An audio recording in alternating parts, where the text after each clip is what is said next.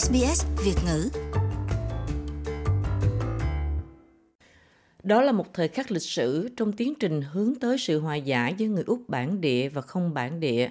We apologize for the laws and policies of successive parliaments and governments that have inflicted profound grief, suffering and loss on these our fellow Australians. Chúng tôi xin lỗi vì luật pháp và chính sách của các quốc hội và chính phủ tiếp nối đã gây ra tổn thương, đau khổ và mất mát sâu sắc cho những người anh em Úc này. Chúng tôi đặc biệt xin lỗi về việc đã lấy đi những trẻ em thổ dân và dân đảo Torres ra khỏi các gia đình, ra khỏi cộng đồng và đất đai của họ. Vào ngày 13 tháng 2 năm 2008, Thủ tướng khi đó là Kevin Rudd tại Quốc hội đã xin lỗi thế hệ bị đánh cắp về những chính sách của các chính phủ trước đó đã làm trong khoảng thời gian từ năm 1990 đến năm 1970 đối với những người thuộc các lãnh thổ đầu tiên của Úc. Một cuộc điều tra quốc gia năm 1995 cho thấy các chính sách này có mục đích cuối cùng để kiểm soát việc sinh sản của người bản địa nhằm mục đích sát nhập hoặc hòa nhập họ vào nhóm dân số không phải là bản địa. Việc cưỡng bức trẻ em đưa đi thường là chỉ xảy ra khi không có cha mẹ Thế nhưng trong một số trường hợp, trẻ bị lấy đưa đi ra khỏi vòng tay của cha mẹ. For the pain, suffering and hurt of these stolen generations, their descendants and for their families left behind, we say sorry. Đối với nỗi đau và tổn thương của những thế hệ bị đánh cắp, với con cháu và gia đình còn lại của họ, chúng tôi xin gửi lời xin lỗi. Đối với những người mẹ, người cha, những người anh chị em, sự tan vỡ của gia đình và cộng đồng. Chúng tôi nói lời xin lỗi và vì sự bất bình và buộc tuổi mà vì đó đã gây ra cho một dân tộc tự hào với một nền văn hóa đáng tự hào. Chúng tôi nói xin lỗi. Và lúc Thủ tướng Kevin Rudd thay mặt chính phủ nói lời xin lỗi với người thổ dân và dân đảo Torres Strait, một người thuộc tộc Yota Yota đang lắng nghe chăm chú. Đó là Ian Ham, thuộc thế hệ bị đánh cắp người đã bị tách ra khỏi mẹ khi mới 3 tuần tuổi. I wasn't openly bawling, but I just noticed I had tears running down my face. And then at the end, um, Tôi không khóc một cách công khai, tôi chỉ nhận thấy nước mắt mình lặng lẽ lăn xuống má. Và đến khi ông ấy nói, tôi để trình dự luật này lên quốc hội, thì tôi bật khóc, khóc thành tiếng. Bây giờ nhắc lại, tôi vẫn còn muốn rơi nước mắt. Đối với tôi, đó là một khoảnh khắc phá vỡ sự im lặng. Đó là khoảnh khắc mà đất nước tôi nhìn nhận tôi như chính con người của tôi. Đất nước tôi nhìn nhận những gì đã xảy ra với tôi, với tất cả chúng ta mà không cần phải tranh luận hay bàn cãi gì thêm rằng thì chúng ta đã tồn tại. Đó là khoảnh khắc đột phá. Vì vậy, lời xin lỗi thực sự quan trọng. Lời xin lỗi là một trong 54 khuyến nghị của báo cáo mang tính bước ngoặt có tên là Bringing Them Home đưa họ về nhà, được trình bày tại Quốc hội Liên bang 11 năm trước đó. Báo cáo là kết quả của cuộc điều tra quốc gia năm 1995 do Ủy ban Nhân quyền và Cơ hội Bình đẳng thực hiện trong 2 năm, bao gồm 535 lời khai từ người Úc bản địa đã bị đem đi ra khỏi gia đình của họ và được gọi là thế hệ bị đánh cắp. Một trong những lời khai đó đến từ ông Ham, Người có thể kể lại những gì đã xảy ra vào năm 19 tuổi khi ông được kết nối với cơ quan chăm sóc trẻ em thổ dân Victoria. When you're an adopted kid and an adopted Aboriginal kid too, you know, it's kind of like you've just popped out of nowhere. You just, you've just... Khi bạn là một đứa trẻ được nhận nuôi và lại là một đứa trẻ thổ dân, nó giống như bạn xuất hiện ra từ hư không. Bạn chỉ có hiện tại mà không có cội nguồn. Bạn không có nguồn gốc, bạn không có gì cả. Để tìm lại câu chuyện của mình và tìm cách kết nối với chính mình đó là một khoảnh khắc vô cùng quan trọng trong cuộc đời tôi. Tôi tìm thấy tôi, tôi thấy tôi còn có hai anh trai và hai chị gái. Ngoài những người anh chị em trong gia đình cha mẹ nuôi của tôi, trong cuộc tìm về đó, trong hơn nửa giờ trò chuyện, cô nhân viên ấy đã không đề cập gì đến chuyện gia đình tôi và tôi cũng không hỏi. Đâu khoảng đến 40 phút thì cuối cùng tôi cũng hỏi. Tôi nói, còn mẹ tôi và bố tôi thì sao? Rõ ràng là cô ấy đã cố ý kiềm chế, không nói cho tôi biết đến khi tôi sẵn sàng để hỏi. Đó là một điều thực sự thông minh. Và khi nghe tôi hỏi, thì Ellen nhìn tôi và nói, mẹ anh mất năm 1966 và bà ấy chưa bao giờ nói cho ai biết cha anh là ai. Tôi không bao giờ có thể gặp được cha mẹ mình. Một người không biết, còn người kia đã chết khi tôi 2 tuổi vào năm 1966. Cái khoảng trống về mẹ vẫn còn hiện diện với tôi cho tới ngày hôm nay.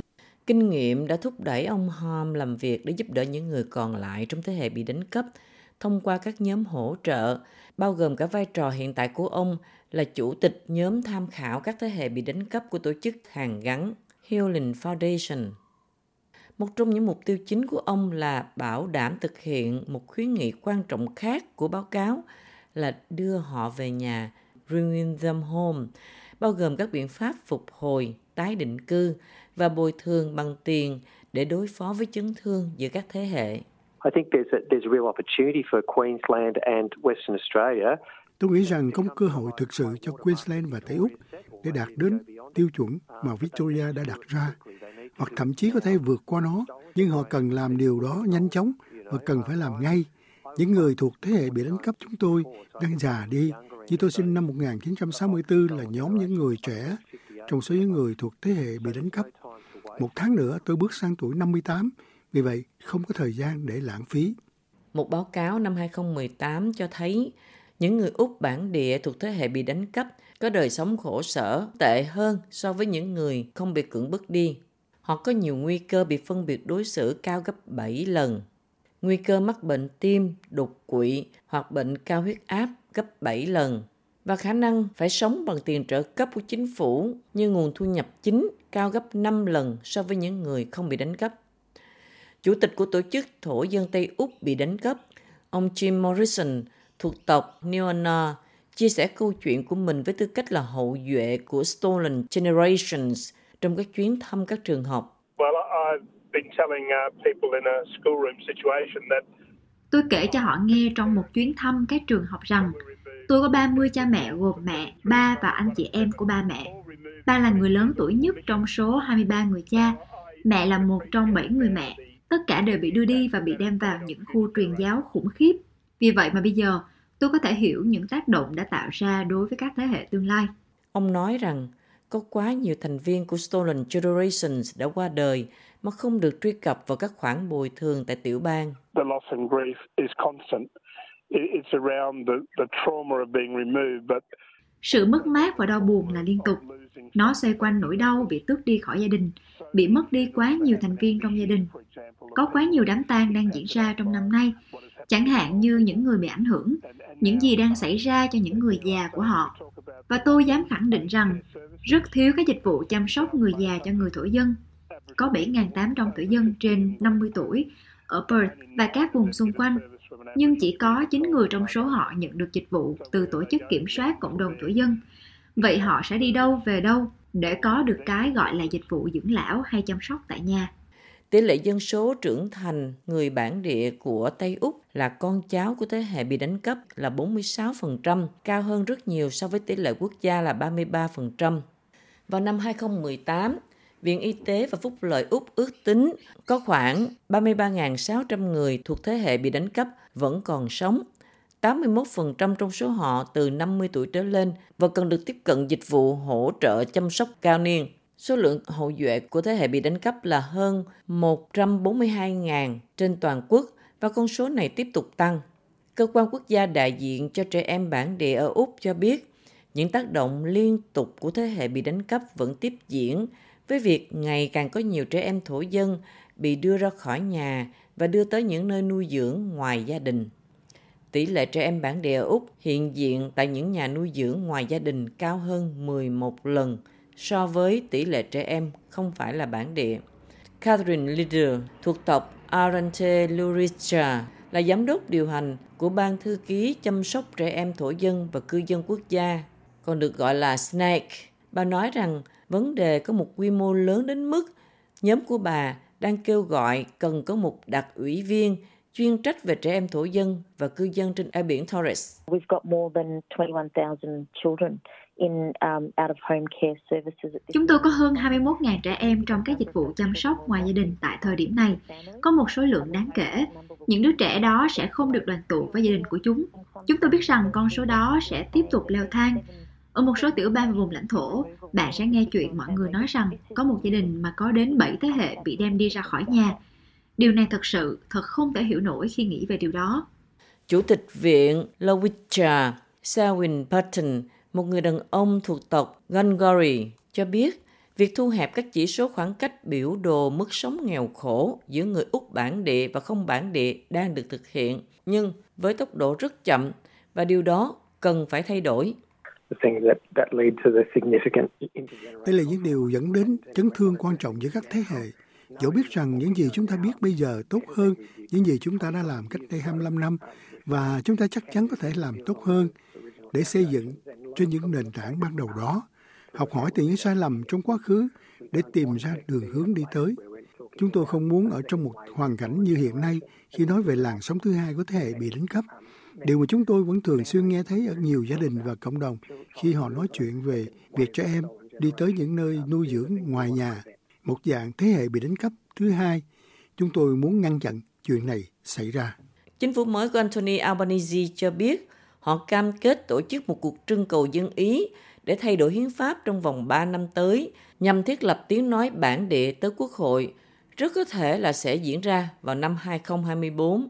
Đó là một trong những biện pháp mà trong tuyên bố Uluru từ trái tim của các nhà lãnh đạo bản địa cũng đã kêu gọi cần điều chỉnh lại giáo trình giảng dạy lịch sử Úc, trong đó bao gồm nhiều quan điểm và góc nhìn của người bản địa hơn và chấm dứt tình trạng là Úc với tư cách là quốc gia duy nhất thuộc khối thịnh vượng chung không có hiệp ước với thổ dân. Jim Morrison nói rằng sự đau buồn vẫn còn tiếp tục và rất cần thiết phải đẩy nhanh các nỗ lực hòa giải giữa người Úc bản địa và không bản địa. Trọng tâm của các kiến nghị trong báo cáo đưa họ về nhà có 54 kiến nghị hết thảy, trong đó tập trung vào sự thật, công lý và hàn gắn. Vì vậy, sự thật phải được nói ra trong các trường học. Nền giáo dục của chúng ta cần được cải thiện để học sinh hiểu được về việc trẻ em thổ dân bị bắt đưa đi. Đó không phải là lịch sử cổ đại, mà là lịch sử hiện tại.